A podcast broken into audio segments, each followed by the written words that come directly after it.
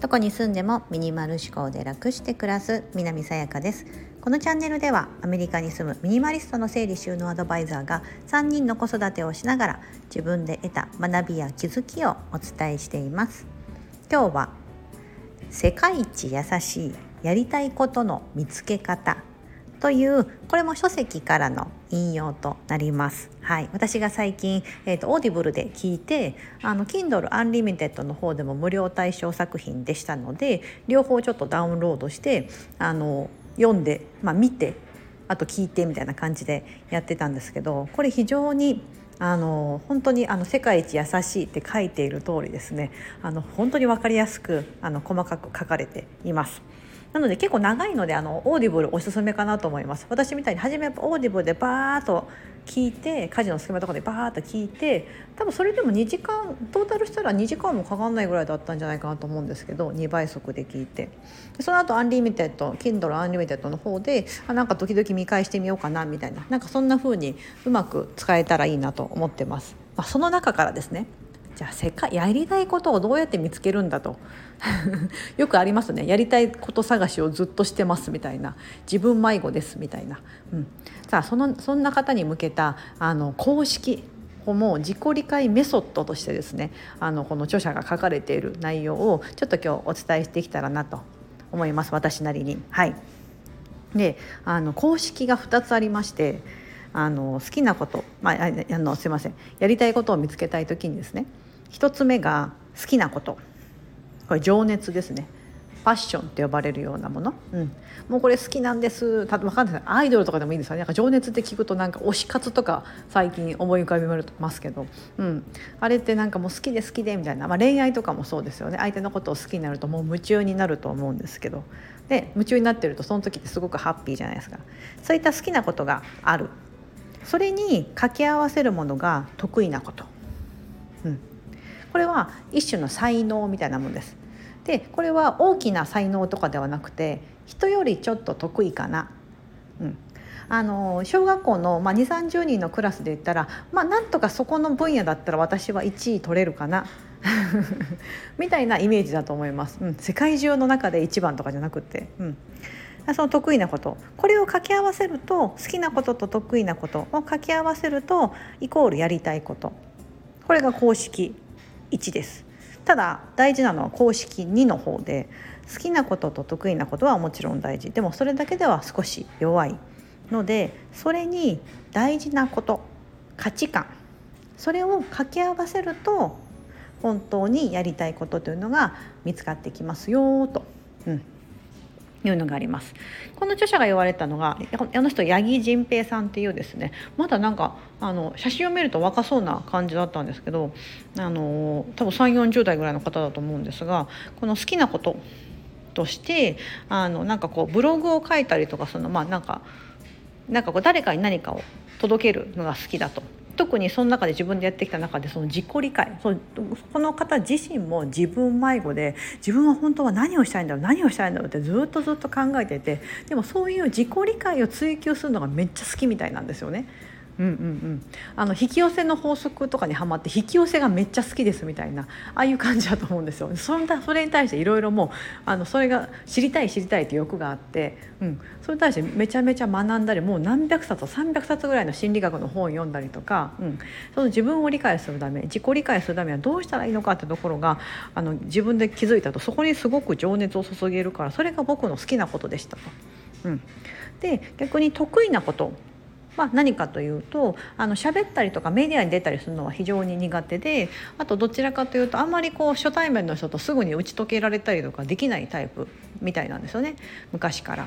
ただなんかやっぱりその成功するためにあとはなるとやっぱりこうなんかこうパッと会った人とかあれよくこうおしゃべりが上手でとかこうパッと会った人でもこう影響力があったりリーダーシップみたいなああいったのにこう憧れて自分も頑張ったことがあったんですって。なんかヒッチハイクとか、であのこうその自分の度胸試しじゃないですけど、うん、そういったヒッチハイクをこうやってみたりとか、うん、そういったふうにいろんなこうあとはなんかこう喋る練習をしてみたりとかあったみたいだったんですがあのそこに関してはやっぱりあの自分はどんだけやったとしても 全然得意になれなかったと。うん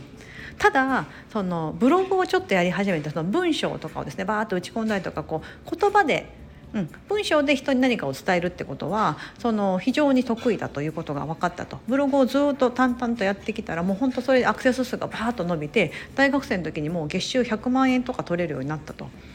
うん、っていう形であこれが得意なことなんだなっていうのを本人が思われてるなんですよね。うん。これでいうことは好きなことがその自己理解で得意なことはそうやって文章とかで誰かに届けること。だとしたらこれが八木さんのやりたいことにつながりました。でもそこではなくそこだけでは薄くて大事なこととしてのこの価値観ですよね。価値観としてはあのなんかそのえーと、ご本人が言われたのはその自分のその苦手な部分だったりとか、うん、ではなくてあと,、えーと、同じような気持ちの方に、えーと、と一人でも多く届けたいみたいな、うん、そういったふうに思われてるみたいなんですよね。そう。なので例えば本をそれによって今回出版したとかブログをもうずっと毎日のように書き続けているとか、うん、同じように悩める人のそのを解決したい、うん、っていうところにあの非常にそこに価値観がある。ただあのそれをやるためにその自分が無理しないっていうところも非常に気をつけてるところみたいです。うん、だからといってこうメディアにバンバン出るとかこう喋る自分はこう喋ったりとかでちょっと人見知りの感じなのか分かんないですけど、うん、そういった風な場面をあえて自分で作らないとか、うん、そういった風にしていると。それがまああの大事なことですよね。その自分が心地よくなるためにってことを結構優先されたりするみたいなのでそういった価値観がある。でそうするとそういった本を出版するとか、うん、で多くの人に届けたいってなったらなんか無料の自己理解メソッドみたいなのを毎回ブログにくっつけてなんかダウンロードしているとかダウンロードできるようにしていくしているとか、うん、そうすると誰しもがそのシートを受け取ってえ自分ってどうなんだろうみたいな感じでこう自己自我理解を深めれますよねみたいな、うん、そういった活動を僕はしていきたいみたいな、うん、ことがあのご本人の価値観になってると。ほうほうほうなるほどと。うん。でまあ、簡単に言うと今みたいな感じのその公式をもとにメソッドとしてあの本で言われてて本当たくさんのいろんな事例とかを挙げながら言っていただいてるので分かりやすかったです。うん、ざーっとこうあの耳で聞いててあなるほどあなるほどみたいな感じでで自分だったらどうなのかなみたいな感じで、うん、あの考えるきっかけになりました。以前ですねあのえーと、生きがい。なんか以前私配信で生きがいのことをちょっと話したかなと思う。それもなんか全然違う著書であなんだ何の本の題名だったかちょっと忘れちゃったな。あ99.9%は幸せの素人だ。星渉さんというあの方が書いたその本の中で生きがいっていうのが出てきてその生きがいのところにも好きなことと得意なことはあったんです。ただ他の2つが違うなと思ったんですよね。そこの中にあったのは今私がお伝えしたその世界一優しいやりたいことの見つけ方だと好きなことと得意なことと大事なこと価値観のところですね。この3つが組み合わさった場所が本当にやりたいこと。でその前に見た本の中で、えーと、生きがい自分の生涯の生きがいとなること、まあ、多分これって仕事になるんですけどあの好きなこと得意なこと需要があることそして稼げること。この4つが組み合わさった時にあなたのその仕事が成り立ちますよみたいなことが書いてあってだからまあこのやりたいことを見つけるっていうのは別にそれが必ずその仕事ビジネスにつながるかっていうのは多分関係なくて別にそれが趣味のことでもあってもあってもいいし通常の日常の世界のことで、ね、あっていいはずなのでそれとあの生きがいっていうのはまたちょっと違うんだなみたいな感じでちょっと思いました。うんで生きがいとなるとやっぱりその需要があるかな世の中に需要があるのかなってことを考えたり、えーと、いやでもそれはお金稼げるかなってちょっと考えなきゃいけないですよね。うん、でもビジネスする時にですねそこが抜け落ちてると多分失敗しちゃうんですよ。ね、誰も必要としてないしお金も一銭ももらえないようなものだったらそれはビジネスにならないから、うん、あの生きがいそその部分では好きなことと得意なことだけじゃなく需要と稼げるっていうところも考えていかないといけない。うんなんですけど自己理解っていうところに焦点を合わせた時には好きなこと得意なことそして大事なこと、うん、この3つをあのやっていくとやっぱり本人のご本人の、えーと、幸せ度みたいなところも上がっていきますし私はこれがやりたいことなんだみたいな感じで自信を持って言えるようになりますしそれをやっていくと自然と周りから評価されたりとかなんか知らぬ間にビジネスになってたりとかするんじゃないかなと思っています。はい皆さんはどうですか？何が好きですか？何が得意ですか？何を大事だと感じていますか？はい。